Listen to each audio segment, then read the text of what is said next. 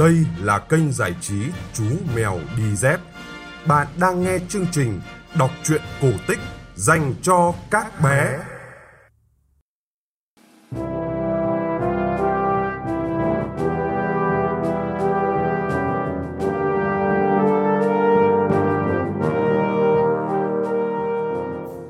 Các bạn nhỏ thân mến, trong chương trình kể chuyện cổ tích 9 giờ tối nay, chúng ta sẽ cùng nghe câu chuyện Viên Ngọc Thần.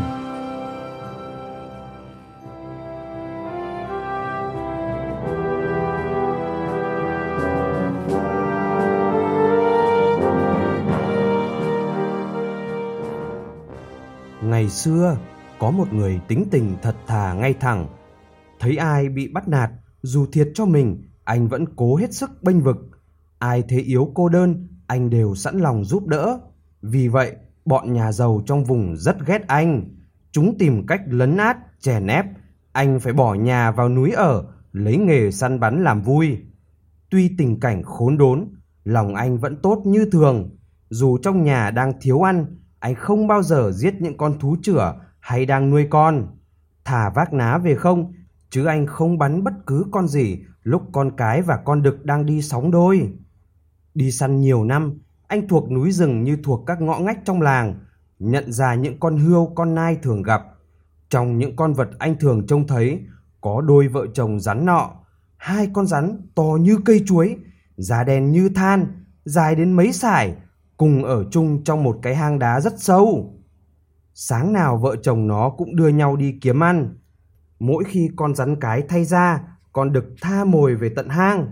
Mùa đông năm đó, đến lượt con rắn đực thay ra nằm yên một chỗ. Bỗng con rắn cái thay lòng đổi dạ, thấy con rắn chồng ốm yếu. Con rắn cái theo con rắn đực khác rồi định đưa con rắn ấy về hang cắn chết chồng. Thấy hai con rắn kia xấu xa, anh thợ săn căm ghét, đến ngồi rình trước cửa hang, định giết cả hai. Nhưng khi chúng đến, anh chỉ bắn trúng con cái, còn con rắn đực kia kịp chạy vào rừng. Chờ đến bữa ăn, không thấy vợ tha mồi về, con rắn chồng bò ra cửa hang đón. Chồng thấy vợ chết, mắt bị một mũi tên xuyên qua, con rắn đực biết người thợ săn vẫn gặp hàng ngày đã bắn vợ mình, nên chờ dịp báo thù. Khi đã thay ra xong, nó bò đến cửa nhà anh thợ săn nằm chờ. Cũng tối hôm đó, anh thợ săn ngủ không ngon giấc. Mới nửa đêm đã tỉnh, nằm mãi không ngủ được, anh đánh thức vợ dậy. Kể chuyện con rắn cái ăn nở hai lòng và đã bắn nó để cứu con rắn đực đang thay ra. Con rắn đực nằm ngoài cửa, nghe rõ mọi điều. Bấy giờ, nó mới biết nó được anh thợ săn cứu. Nếu anh không bắn chết vợ nó, thì nó đã bị vợ cùng con rắn đực kia cắn chết rồi. Từ mắc oán sang mang ân, con rắn cúi đầu, lách mình chui qua khe cửa nhà anh thợ săn. Nghe động, anh thợ săn choang dậy, vớ lấy cây ná. Trông thấy con rắn, anh dương ná lên, định bắn. Nhưng con rắn đã thu mình, nằm co đầu cúi xuống, không thẻ lưỡi. Nó gật đầu liên mấy cái, nhả ra một viên ngọc, rồi lặng lẽ chui ra. Anh thợ săn nhận ra con rắn chồng, liền đến nhặt viên ngọc lên xem. Anh rất đỗi ngạc nhiên, cầm viên ngọc, anh nghe tiếng của lũ muỗi nói trong đêm tối, tiếng lũ kiến đang dục nhau đào hang, và ngoài xa xa, tiếng lũ chim đêm gọi nhau, sợ lạc đàn. Rồi anh nghe rõ cả tiếng con rắn chồng nói, đền ơn cứu sống, trả nghĩa công bằng. Một hôm, anh thợ săn bắn được một con bò rừng rất to. Vợ chồng anh đang ra tay xẻ thịt phơi khô, thì một đàn quạ bay đến xa xuống cướp. Anh gào rát cả cổ, mà lũ quạ cứ sấn vào. Phát cáu, anh lấy ná lắp tên, bắn một phát. Chẳng may mũi tên trúng con quạ chúa đàn. Đàn quạ cắp cả xác chúa và mũi tên bay đi. Chúng bay về đồng bằng, bay qua khắp các làng mạc thôn xóm, vẫn chưa tìm được cớ gì để báo thù người thợ săn. Khi bay qua sông, thấy xác một người chết đuối trôi tấp vào bờ, lũ quạ liền đem mũi tên cắm vào xác người chết ấy. Họ hàng người này tìm được, đem cả người chết và mũi tên vào cung vua để kiện. Vua truyền khắp cả nước, ai có ná, có tên phải mang vào hầu.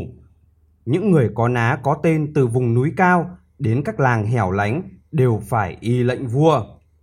Anh thợ săn cũng vào chầu, mang theo cả viên ngọc. Vua truyền mọi người đem tên của mình ra so với tên ghim trên xác chết. Mỗi người đều so mấy lượt, chỉ có mũi tên của anh thợ săn có viên ngọc là giống.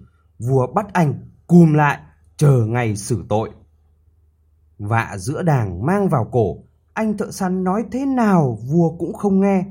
Bọn nhà giàu làng anh lại được dịp nói thêm, nói bớt. Anh thợ săn đành phải chờ đền mạng người chết đuối. Ở trong lao tù, nhớ vợ, nhớ nhà, nhớ rừng núi, anh không thể nào ngủ được. Tới nửa đêm, nhờ có viên ngọc mang theo, anh nghe tiếng đàn kiến bò trên tường dục nhau. Trời sắp lụt to rồi, phải vào kho vua tha thóc để dành ăn, nếu chậm chân thì đói to. Sáng hôm sau, anh lại nghe chim sẻ, chim cu mách nhau. Chỉ có vào kho vua mới được nhiều, trong kho vua nhiều thóc lắm.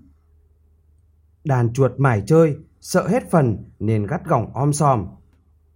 Ui rồi ôi, thóc trong kho nhà vua, chim sẻ, chim cu và kiến tha gần hết rồi. Không vào tranh nhau với chúng nó thì chết đói đấy. Lụt lần này rất lớn và rất lâu ngày các cậu ạ. À. Chim cu, kiến, chuột nói, anh thợ săn nghe rõ cả. Đến buổi, người lính canh đem cơm vào, anh thợ săn nhắn. Nhờ anh nói cho vua hay, trời sắp lụt bão to. Thóc gạo trong kho, chim chuột đã tha để ăn chạy lụt cả rồi, bảo vua chạy đi kẻo chết. Người lính vào tâu vua, vua cười mỉa mai. Chó mà lại đòi dạy hổ nhảy cao. Nếu nó có giỏi ấy, nó đã chẳng xin ta cho làm quan thiên văn địa lý, chứ dạy gì đi cướp của giết người. Nó muốn tìm mưu chạy trốn đây mà. Hãy đóng chặt thêm chiếc gông lại cho ta. Người thợ săn bị quân lính cùm chặt hơn. Hôm vợ anh vào thăm, anh cho vợ biết trời sắp lụt và bảo vợ về làng cũ nói với hàng xóm láng giềng. Tin lời vợ chồng anh thợ săn, mọi người lo gặt sớm để lúa lên tròi cao, làm bè làm thuyền, nắm cơm rang gạo để sẵn.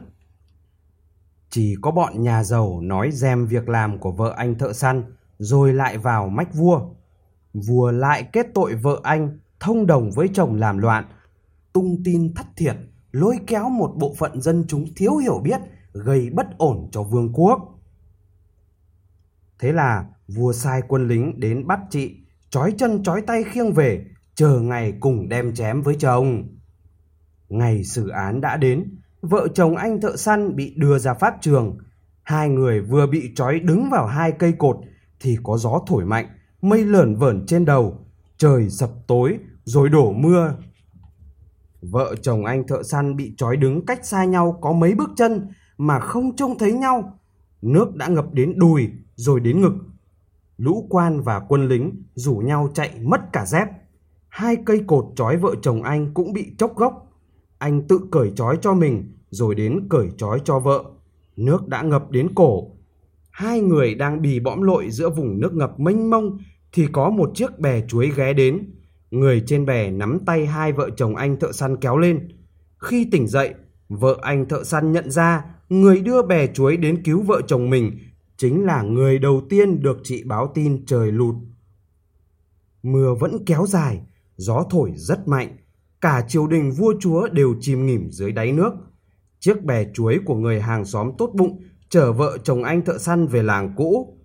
Bọn nhà giàu và bọn điêu ngoa tóc mách đều bị chết trôi, chỉ có những người nghèo nghe lời vợ anh thợ săn là còn sống trên những chiếc bè, trên các ngọn cây cao.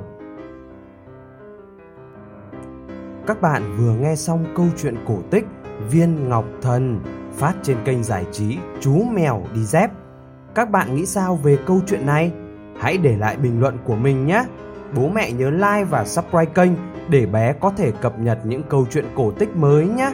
Chúng ta sẽ gặp lại nhau trong chương trình kể chuyện vào 9 giờ tối mai. Còn bây giờ, xin chào và chúc bé ngủ ngon.